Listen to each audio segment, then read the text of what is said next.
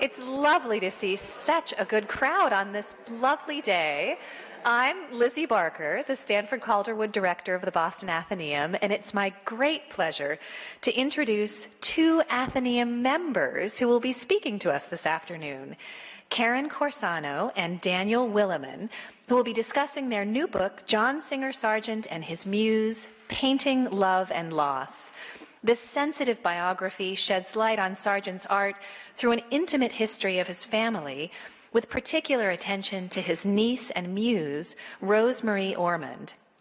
Karen and Daniel came to this project by an interesting route, one that I dare say is characteristic of many of our experiences here at the Boston Athenaeum.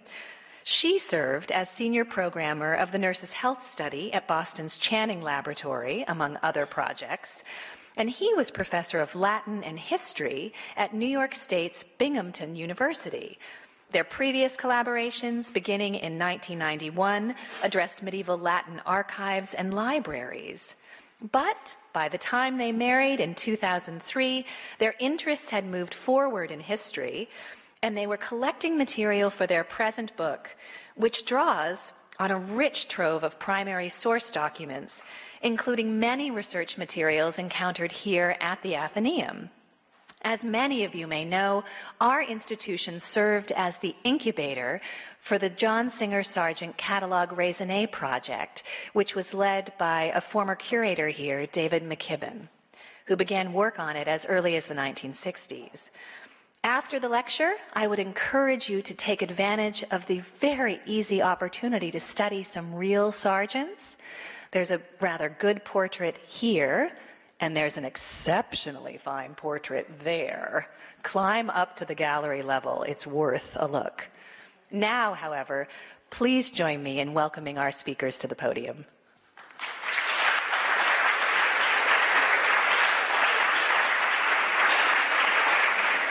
Thank you.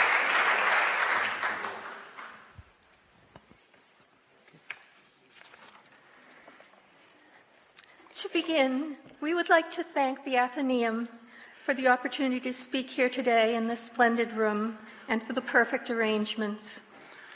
It was in the research reading room upstairs that we studied the Athenaeum's unique and fascinating collections of Sargent papers. In our book and its notes, you can see how much important testimony and enlightenment we found there. We thank the Athenaeum and the special collection staff for so faithfully keeping those archives. Karen and I are professional historians, so we know how to work with archives and how to write a true narrative of the past, but our special field is medieval popes, not Edwardian artists. Nevertheless, the story of John Singer Sargent and his muse took hold of our imaginations, and this is how it happened. My specialty is the court of the popes at Avignon in the fourteenth century, and so I knew and used the pioneering work of the art historian Robert André Michel, who died in battle in nineteen fourteen. Robert's widow was Rosemarie Ormond, a beautiful young woman. Sargent had painted her portrait. Rosemarie served as a volunteer nurse in a rehabilitation hospital for blinded French soldiers, until she too was killed in nineteen eighteen. I am a native Bostonian, and so I grew up aesthetically in the Museum of Fine Arts, the Boston Public Library, and the Isabella Stewart Gardner Museum, with their many and great works by John Singer Sargent. We began to put our knowledge together when we visited Sargent's decorations in the Boston Public Library, a mural known as The Triumph of Religion. A fine art historian, Sally Promi, wrote the descriptive pamphlet that the library provided for visitors. Promi, wrote the, um, Promi commented that the face of church was a portrayal of Sargent's niece, Rosemarie Ormond. Putting together the story of Rosemarie's widowhood and death and our knowledge of medieval iconography, we thought that we had the matter of a small academic article about Sargent's symbolic use of blindness. Fifteen years ago, we brashly mentioned our little idea in an email to Richard Ormond, Rosemarie's nephew. Richard is the director of the Sargent Catalogue Raisonné, and he wrote back under the letterhead of the catalogue, uh, under the catalogue letterhead, "Yours is an interesting story. I will help you in any way I can." In the Globe a week ago, you may have seen the article announcing that Richard Ormond has donated his rich family archive of Sargent material to the Museum of Fine Arts to be the nucleus of a Sargent research center there. Well, he began helping us by inviting us to dinner at his house in Highgate, north of London. And before dinner, he laid out before us that family archive. Rosemarie suddenly came to life in dozens of letters, most importantly her letters to her brother Guillaume and Sargent's letters to her. Our story became the chronicle of three families that came together because of Rosemarie in the decades around the turn of the century: Sargent, Michel, and Ormond. Families that embodied the European civilization of that moment: cosmopolitan artists, connoisseurs and collectors, music lovers and scholars. And that is the book we wrote, with Rosemarie at its heart. Today at the Athenaeum, we will focus on Sargent's time in Boston and the people, the friends and colleagues who made Boston another hometown for him, his third after Paris and London. You probably know the outline of Sargent's life. He was born and brought up in Europe by his nomadic, expatriate American parents. He and his sister Emily were a year apart, best friends to each other. They learned all the major European languages like natives, and little Johnny was especially adept at his piano lessons. Playing and listening to music was a passion all his life. Their mother, Mary Sargent, was a serious amateur artist who led the children in an unending seasonal migration through picturesque and artistic Europe. She inspired the children to draw and paint and encouraged them to finish what they began each day. When John was eighteen, he walked into the atelier of Carolus Durand and quickly became the most favored, most popular, and most successful student there. Most young artists were in Paris partly to enjoy being free in Bohemia for the first time in their lives. John Sargent found his first stable home there, in that atelier at the Ecole des Beaux-Arts, and in his own first studio. His parents and Emily, and the much younger sister Violet, after trying for a season to stay put in Paris with him, continued their peripatetic ways. From Carolus Durand's studio, Sargent quickly ascended to the front rank of the painters of Paris, and his successes in the Salon of the eighteen eighties were well publicized in Boston. El Jaleo was bought right off the wall of the Salon by the Boston Brahmin, T. Jefferson Coolidge, and Sargent painted a number of portraits of Bostonians on their European tours. Everybody knows about the Salon scandal of Madame X, decadent and disdainful, with her intense makeup and her fallen diamond strap, which Sargent showed in the Salon of eighteen eighty-four. André Michel was a young Paris art critic, one of Sargent's supporters from the time of his very first Salon, and a professional friend. Michel's circumspect review of Madame X explained the negative public reaction to it. Michel wrote, "Another foreign painter, an American, Mister John Sargent, is showing the portrait of a woman of the world, Madame G, which has raised a small riot among the viewers of the Vernissage, and which we certainly must talk about. The critics of the generation to follow us will be freer to comment on this strange and troubling work. They will no doubt try to find in it a document of the high life of the year of grace, eighteen eighty-four, and of woman, as an overheated and artificial civilization has made her, and of a certain kind of taste less responsive to frank and healthy blooms than to the artificial plants of the boudoir, and less responsive and less responsive to a complexion from the open fields than to one sold by the cosmeticians. To speak only of the painter, I am among those who are interested in his audacious work and his original talent." Would you like to see the winner of the Prix de Salon that year?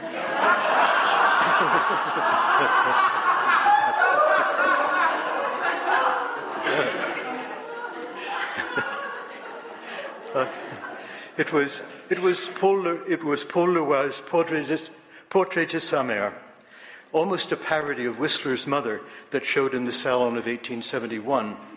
And André Michel wrote, "Now over here is a good town woman in a cotton dress, seated in profile, holding in her hand one of those fans that the novelty stores price at ten cents, peacefully at home, lost in a reverie of domestic arrangements. This is the grand prize portrait, and I add a portrait of grand charm, on account of its clear, full, fine painting and its just, sincere, living sentiment." The Salon jury and Parisian society did not like a foreigner showing it up as brainlessly decadent, even if a great and serious part of Parisian society thought that too. There was such a fuss over Madame X, and the sitter and the judges were so unappreciative, that Sargent moved out of his Paris studio and leased one in London. Whistler's studio, in fact, in Tite Street, Chelsea. Sargent's admiring Anglo-American friend, Henry James, encouraged the move by introducing Sargent to the English clientele for his portraits, and to Isabella Stewart Gardner. She came to Sargent's studio to see Madame X face to face. Sargent already knew enough about Missus Gardner to value her good opinion. Missus Jack was already a fan of El Jaleo. Scandal amused her, and an artist who caused one, and who also painted like Velázquez and Goya and Hals, intrigued her. She informed Sargent that he would paint her portrait and that it would be his best picture ever. Sargent's first working visit to America in eighteen eighty-seven was a great piece of luck. Henry Gurdon Marcon, a trustee and later head of the Metropolitan Museum of Art, offered him a commission to paint Missus Marcon. A bad time, Sargent thought. Uh, he was working hard to establish his portrait practice in London, so he set a price for the portrait that was double his current fee. But then Marcon agreed to it, and so Sargent had to come to America. Two months, he thought, but he stayed for seven, including eleven weeks in Boston. On that trip to the States, Sargent began many lifelong friendships, especially with artists and musicians. He painted at least sixteen commissioned portraits and about six more as gifts for his hosts and his friends. Most famously, he obeyed the summons of Isabella Stewart Gardner to repeat the sensation of Madame X in a portrait of herself. The painter, Frederick Porter Vinton, lent Sargent his studio and organized a one-man show for him at the Saint Botolph Club, where Sargent had a crowd of friends, supporters, and patrons. The pictures were up for two weeks, and the clubhouse was crowded with a delighted and gossipy public. The club did not produce a catalog for the show, probably because its exact makeup was unknown until the doors actually opened. Some of the canvases were scarcely dry. But with the help of the complete painting, paintings, we found all twenty-two of them, and here they are. Sargent's first one-man show was a grand sensation, and some of Boston's abiding favorites were there. You probably have seen this one, tucked away in an obscure corner of the Museum of Fine Arts.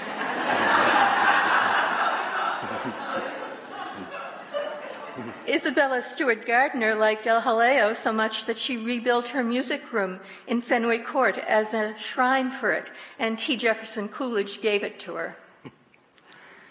Missus Boyd, the mother of the daughters of Edward Darley Boyd, Missus Inches, she complained that the nose was too large, and she tried to get Sargent to fix it during his trips to Boston in the nineteen twenties, but he never found the time.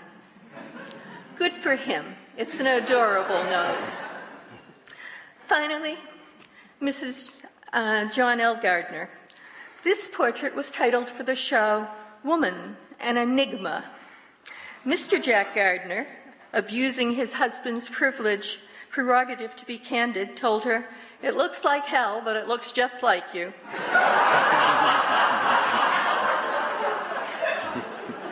He forbade it to be shown publicly again while he lived, and although Missus Gardner did think it was the best thing Sargent had ever done, she was happy to let the legend percolate while the real thing remained unseen. This summer, however, when the show John Singer Sargent Portraits of Artists and Friends is at the Metropolitan Museum of Art in New York City, Missus Jack will be there as of right.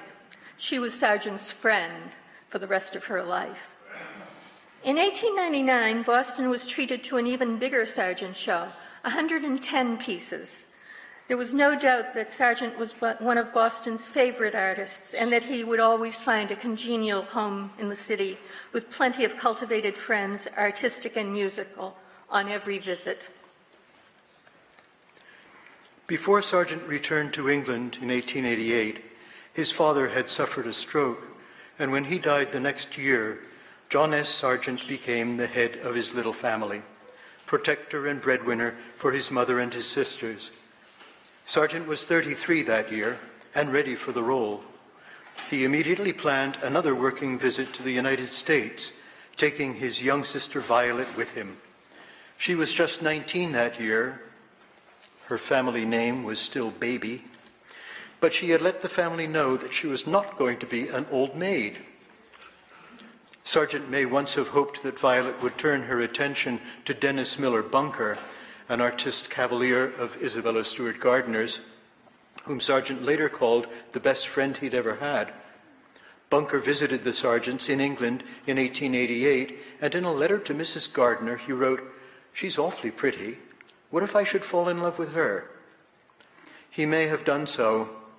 But that summer, Sargent did two paintings of Bunker and Violet together that clearly showed Violet's mind elsewhere. The family knew that Violet was being courted by the footloose heir of a Swiss cigar fortune, Francis Ormond, who had steadfastly refused to take part in the family business or any other gainful occupation. Francis was self-involved and irresponsible, a habitual runaway from his teen years on. And it seems that Sargent knew from male club gossip about other and worse failings, because he could not tolerate Francis in any dosage. At the midwinter exhibition of the Saint Botolph Club, Sargent showed his new portrait of Sir George Henschel, who had been the first conductor of the Boston Symphony Orchestra. He also exhibited A Morning Walk. Violet was the model, eighteen at the time of the painting. Sargent showed the picture again that year at the Union League Club and the Society of American Artists in New York and at the Art Institute of Chicago. It was like sending the flattering portrait of a princess to every court that might have a spare prince to marry. During that year of eighteen ninety, Sargent was offered a commission to paint murals for one of the halls of the new Boston Public Library. Like a European opera house or town hall or cathedral, this was a major public building with a noble purpose and an American purpose, free access to all knowledge for all the people. From the start, Sargent considered this work the most important of his entire career. Well, no suitor turned up, or none who suited Violet, and when they returned to Europe and Violet turned twenty-one, she insisted on her own choice and married Francis. That was in August of eighteen ninety-one. She gave him six children in rapid succession, like so many anchors that a worried skipper would pay out in line in a storm. But Francis remained a ramblin' boy all his life. Violet stuck to him with a devotion that passes at least our understanding, and John Sargent never gave up being paterfamilias to Violet and her children. Besides their paterfamilias in London, the children also had a doting grandmother, Marguerite Ormond, in Geneva, San Remo, and Paris. Violet's third child and first son, Jean-Louis, was born in Marguerite's winter palace at San Remo in eighteen ninety-four, and in the summer residence, the Chateau de Crevin, that year, we find bonnie, one-year-old Rosemarie sitting to the celebrated Geneva photographer Frédéric Boissonnat for her first portrait. The wandering parents parked the children with their bonne maman, and one September, when Violet wanted to take the children back to London, the grandmother declined to let go of the older two girls, Marguerite and Rosemarie, so they grew up with French as their first language, while their younger siblings were Anglophone Londoners, and the six got together only for holidays. We let them grow up a few years before they come back into the story. The architects of the Boston Public Library, McKim, Mead, and White, were taking a chance with the two young Americans, Sargent and Edwin Austin Abbey, when they commissioned them to decorate the library. Neither one was a muralist, but they dove into the project with serious enthusiasm. They rented a farm in Fairford, Gloucestershire, ninety miles west of London, built a huge studio to shelter their canvases, and worked at mastering their projects. Abbey, until then an illustrator, chose to tell the story of the Holy Grail in the fifteen panels around the book delivery room. Sargent conceived of his task, the triumph of religion, not as a victory celebration, but as a parade of allegorical images evoking the history of Judeo-Christian religion. In the European tradition that produced works like Veronese's Triumph of Venice or Francesco Cossa's Triumph of Venus, Sargent had always painted what he saw, and now he had to make pictures beginning with cultural conceptions. He wrote in eighteen ninety-two, "I'm working slowly. This is such a business of reflection, combination, research, up to the point that everything is properly arranged. The execution will probably go more quickly." Abbey's wife and his mother-in-law kept the painters fed at Fairford, and Sargent acquired a young Italian model, Nicola d'Inverno. He's Joshua in the frieze of the prophets, who then became his valet and factotum and majordomo. In eighteen ninety-five, Abbey put his finished cycle up in the library, and Sargent installed the canvases for the north or Jewish wall. He would work on the remaining panels for the next twenty-five years. That first installation was a two-week job and the beginning of Sargent's close collaboration with Thomas Fox, a prominent local architect and a live-in member of the Saint Botolph Club, who served as Sargent's architectural liaison with the library. Then and in the future, in the library and the Museum of Fine Arts, Fox supervised many structural and decorative modifications, and he took the precise measurements that the artist needed to perfect his task as he conceived it. Fox earned the confidential friendship of Sargent, and Sargent was Fox's artistic ideal, a master workman. Sargent brought his second installation into the B P L in nineteen oh three, the South or Christian Wall. During that visit, he was invited to use the Gothic room of Isabella Stewart Gardner's newly built Fenway Court as his studio. His birthday present to her that year was this portrait of a mutual friend, the composer and violinist Charles Loeffler, who was composing a version of his pagan poem to, pre uh, uh, to premiere for that same cele celebration in her splendid music room. Also in nineteen oh three, Sargent made a watercolor sketch of Missus Gardner on the threshold of her cloister, the brilliant winter sunlight streaming into the courtyard onto her veil obscures her features, but the picture is an ode to her, the enigmatic resident deity, and to her magnificent creation with its medieval pillars and its garden blooming in midwinter.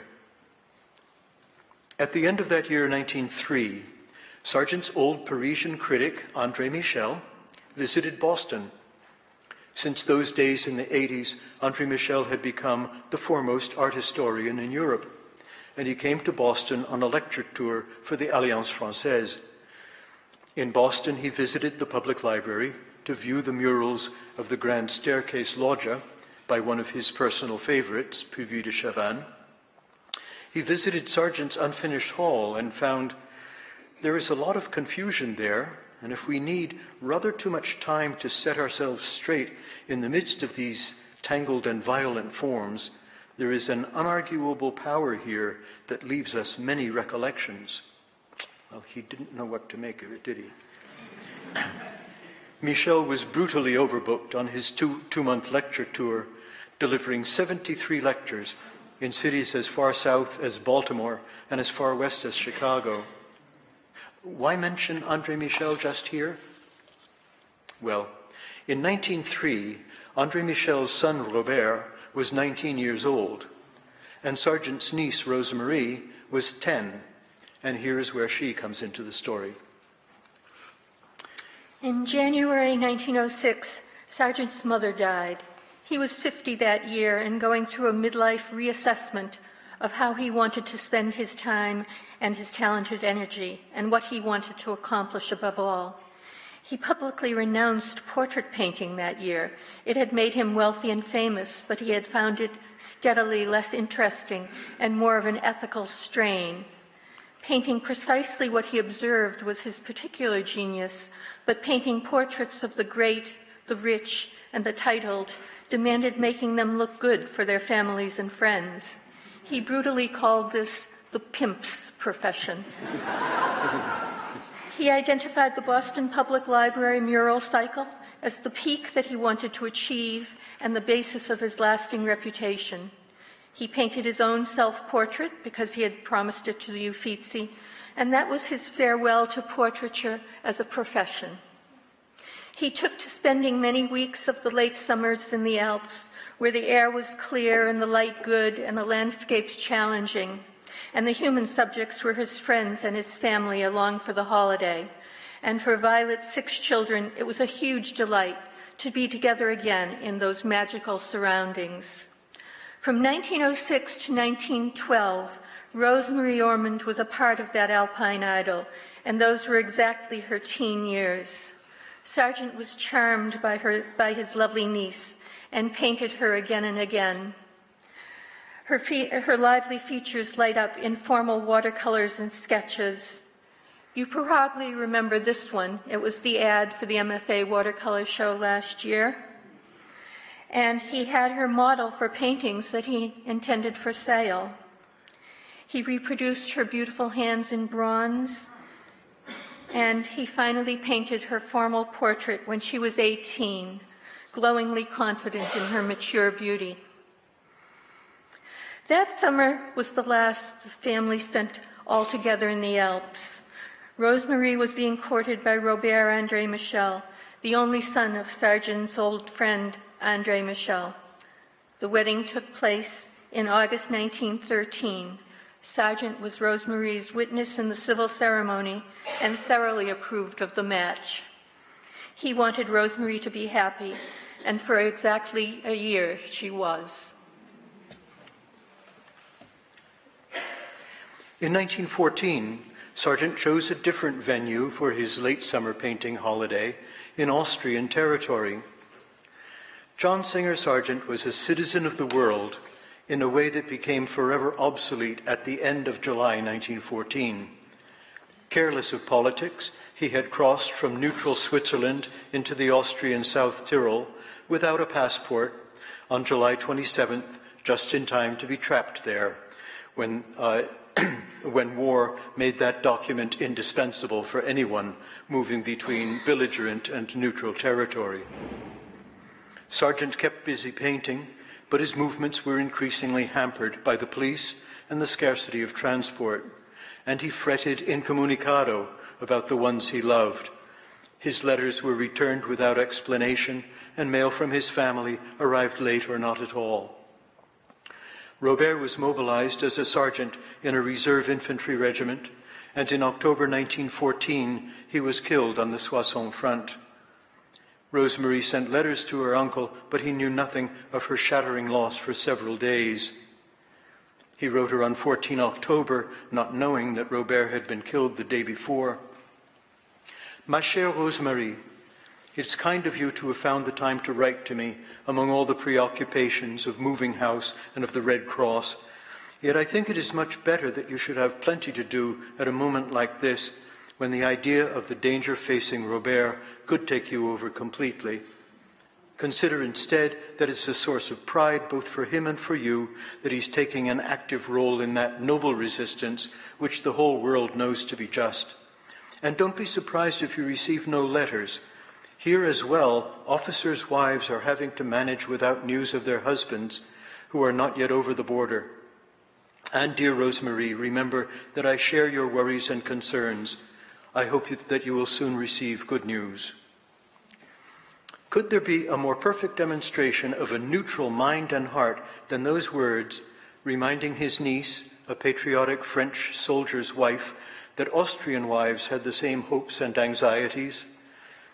A week later, Sargent learned of Robert's death in a telegram, and as soon as he could, he secured a passport from the American Embassy in Vienna, made a visit of condolence to Rosemarie and the other Michels in Paris, and returned to his London home and his sisters. All his friends were involved in the war, the men in large numbers in the forces, the women rolling bandages and holding benefit teas and auctions. He made some little contributions, offering drawings and watercolors for charity, but he felt pretty useless. As for Rosemarie, she made it clear to her loving uncle that she was now a member of the family André Michel, a patriotic Frenchwoman, and that she would be living in Paris and serving afflicted France in Robert's name. The service that she chose was volunteer nursing for blinded French soldiers in a rehabilitation hospital in the Paris suburb of Reuilly. Here she is in an etching by Paul Renoir. Early in nineteen sixteen, when his latest pieces for the Boston Public Library were ready, Sargent sailed over to install them and took up his Boston life afresh. His friend Thomas Fox nominated him as a visiting member of the Saint Botolph Club. He took rooms at the Vendôme and rented a studio in the Pope Building at two twenty-one Columbus Avenue. He worried helplessly about his sisters and Violet's children in London and about Rosemarie in Paris because both cities were suffering air raids. He treated his anxiety by keeping busy painting. He had to finish the latest installment of the library cycle and with the help of Thomas Fox to install those canvases. And he and Fox added a commission for murals at the Museum of Fine Arts to their collaborative adventure in public decoration. It's worth noting that Sargent made murals in Greater Boston and nowhere else on earth. Boston was not a refuge from the war. In the beginning, there was a strong sympathy for German culture here, and it was widely believed that Germany had been an innocent victim of France and Britain. In December nineteen fourteen, the Bostoner Deutsche Gesellschaft had organized a monster charity auction for the German war-wounded, widows and orphans. Cooks and stewards of the German ocean liners that were interned in the neutral port of Boston staffed the banquet.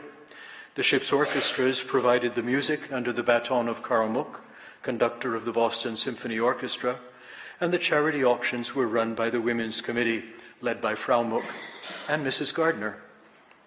Sargent's friend, fellow Botolpher, painter, and chess player Ignaz Gaugengiggle, known as court painter to the Back Bay, organized the decorations and the art sales. After the sinking of the Lusitania in May of nineteen fifteen, however, the opinion of Boston's majority uh, turned warmly pro-ally. During the autumn of nineteen sixteen, Sargent worked daily on the scaffolding in the library, modeling and gilding every least bit of ornament, repainting whole passages of his panels, attaching them to many yards of ribbed corduroy, so applied as to make the diffusion of light more interesting than from flat surfaces. That's the report of Thomas Fox. Only the prodding of his patrons made Sargent finally stop tinkering with the details, and the installation was unveiled for the public just before Christmas of nineteen sixteen. The Marian Arch and the, six, and the Six Lunettes. Like the work that had gone before, this installment garnered Sargent almost universal praise, and he himself was pleased with it. Sargent tried to carry on as usual. He took a three-month trip, August to October nineteen sixteen, to Montana and into the Canadian Rockies to try to replicate his Alpine summers.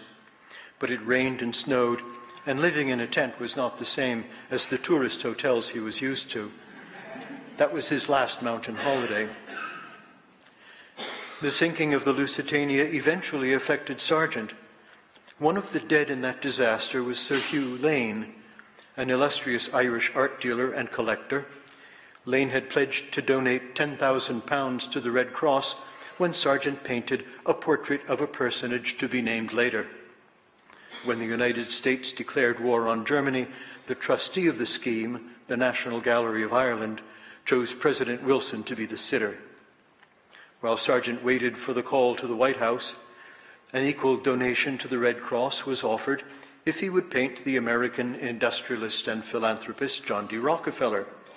So in the spring of nineteen seventeen, Sargent traveled to the aged financier's home in Florida. He coupled the trip with a visit to old friends, the Deering brothers, in Miami, and he went on a fishing trip on the Deering's houseboat called Nepenthe, Forgetfulness. He wrote to Fox, April eighteenth, nineteen seventeen, "The days and weeks fly by. It is disgraceful, and I am still down here. I think I mentioned before that I was induced to go on a fishing cruise of a week. Here we are in the Gulf of Mexico and still outward bound. Fishing is hard work, but the rest of the time it's very lazy and monotonous.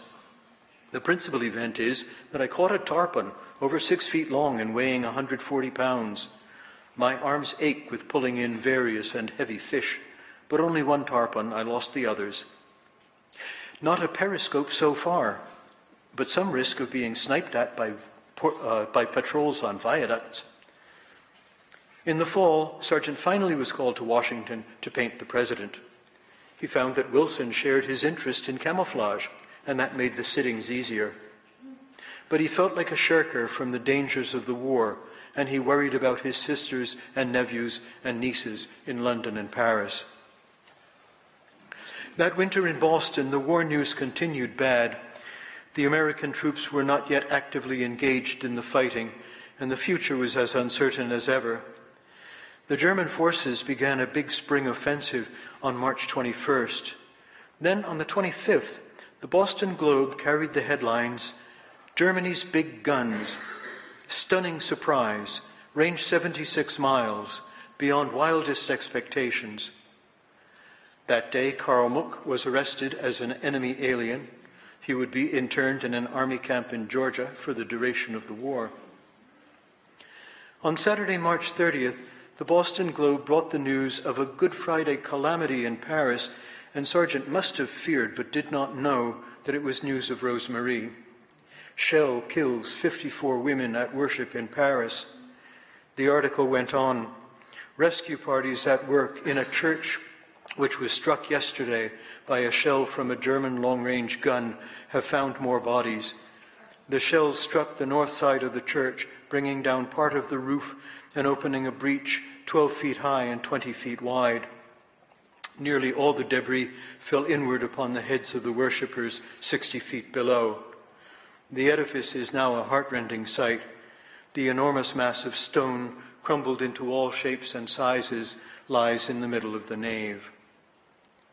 Then Sargent received a cable from André Michel, relayed by Violet from London. "Rosemarie killed in bombardment of Paris."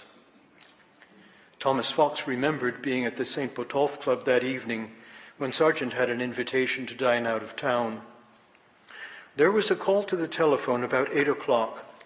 "I've just had bad news from Paris," said he. "My niece has been killed, and I think I won't go out to dinner. I'll come round to the club." This he did. There were no details, only a cable from England giving the bare fact. "It was Rosemarie," said he. "Her husband was killed at the beginning of the war. She was very young and one of the most beautiful and attractive women I ever knew." And this meant much from him. "Dinner was ordered with the hope on my part that nothing would happen to intensify the blow. Before the meal was ready, however, who should come in but the painter in question?" That was the Bavarian-born Ignaz Gaugengiggle, uh, who the censorious Fox tells us had been and still was, in the minds of many, more anti-ally than even his birth would justify. But Sargent's deep-rooted noblesse prevented all awkwardness, as Fox remembered. The painter asked, "Have you dined?" "No," said Sargent. "Won't you dine with us?" And when he had gone to the desk to order, Sargent said, "I don't think I'll tell him what has happened." Sargent immediately booked passage to Southampton. Thomas Fox came to help him clear out his Boston studio after two full years of occupation. He remembered, "As we were beginning, Sargent said, 'There's one letter I must find.'" He went over the few which had apparently been kept more carefully than the rest, and then began to search among the others. He was evidently much disturbed, but finally said, "Here it is, and I am much relieved it's found." The envelope had a black border, and the letter was written in French. He didn't say so, but it must have been the last that came from Rosemarie. Back in London, Sargent accepted a part in the War Artists Project. This gave him two advantages that he wanted badly: a service to the Allied cause that he was uniquely qualified to perform, and a way to get into France in wartime. He had to get to Paris to visit Rosemarie's grave, and to give his condolences to her French family, the André Michels. What he painted in France shows that her brave life and tragic death were constantly on his mind: bombed churches, Gothic vaults reduced to rubble, and finally, the noble blinded soldiers of Gast, his monument to the blinded soldiers to whom Rosemarie had dedicated her widowhood. He finished that great painting in his Fulham Road studio, and then had Thomas Fox send him the precise measure of the two frames in the Boston Public Library for his last works in that cycle that were installed in nineteen nineteen. The allegorical paintings of synagogue and church, we think, are a cryptic memorial of Rosemarie and Good Friday nineteen eighteen. That's all in our book. Sargent spent more than half of the last six years of his life in Boston, four separate trips, each one accompanied by his sister Emily, and on two occasions also by his niece Rain, and once by Violet as well. He continued working on the M F A murals, and then added the war memorials in Widener Library, Harvard. He felt more at home in Boston than in London these days, and he never holidayed or traveled again in Europe, his beloved paradise of civilization that he had seen destroyed by the war. Boston was far away and largely untouched by all that. But there was no stopping the passage of time. Missus Gardner suffered a debilitating stroke in December nineteen nineteen. She passed along her symphony tickets to Sargent and Emily, since she no longer used them. Sargent painted his old friend once more in nineteen twenty-two, as knowing and enigmatic as ever, robed like a high priestess. She died in July nineteen twenty-three. Sargent had just sailed for London, and so could not fulfill her last request to be one of her pallbearers. Sargent reveled in his work in the Museum of Fine Arts, a work of pure decoration. The Greco-Roman Pantheon had been absent from his representations of paganism in the Boston Public Library, but those gods and goddesses and minor immortals totally populate the murals in the Museum of Fine Arts. For the first time in his career, he made the depiction of the nude a primary focus. He did hundreds of preparatory sketches. Fox tells how Sargent, on a hotel elevator, noticed that the operator, a young colored man, was possessed of a physique which he conceived would be of artistic value. That young man, Thomas McKellar, became Sargent's preferred model for the M F A murals, and although it's not obvious to the casual observer, Fox tells us that McKellar was the model for most of the male figures, and some of the others as well.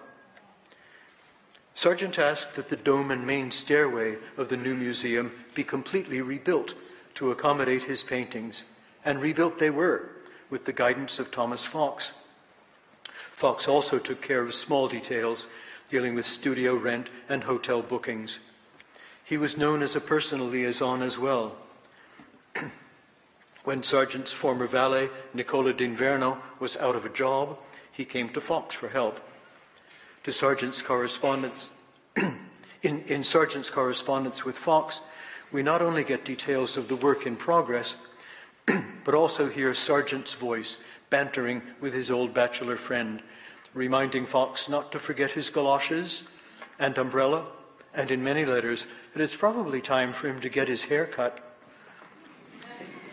In January nineteen twenty-one, we read, P S When are you going to stop calling me Mister Sargent? I've called you Fox for twenty-five years. During Sargent's last visit to Boston, October nineteen twenty-three to July nineteen twenty-four, he completed his design notes for the M F A murals. Back in his London studio, he finished the M F A canvases, packed and consigned them for shipment to Boston, had a bon voyage dinner with his sisters and friends, and died in his sleep on April fifteenth, nineteen twenty-five. Thomas Fox got the news that day by cable from Emily. It was the headline in all Boston's papers. On that same day, the model Thomas McKellar came to Fox's office and offered the grieving Fox his hand. He said, "I just came to pay my respects, sir," and he went quietly away. Thomas Fox, who knew Sargent's wishes for the M F A project in exact detail, supervised the final installation. Then Fox continued his service as an artistic executor in close communication with Sargent's sisters to ensure that the vast collection of Sargent's drawings and sketches was not sold off quickly, as Francis Ormond suggested. Instead, as Sargent would have wanted, the items were kept in organized series and given to institutions to be used in their art education programs.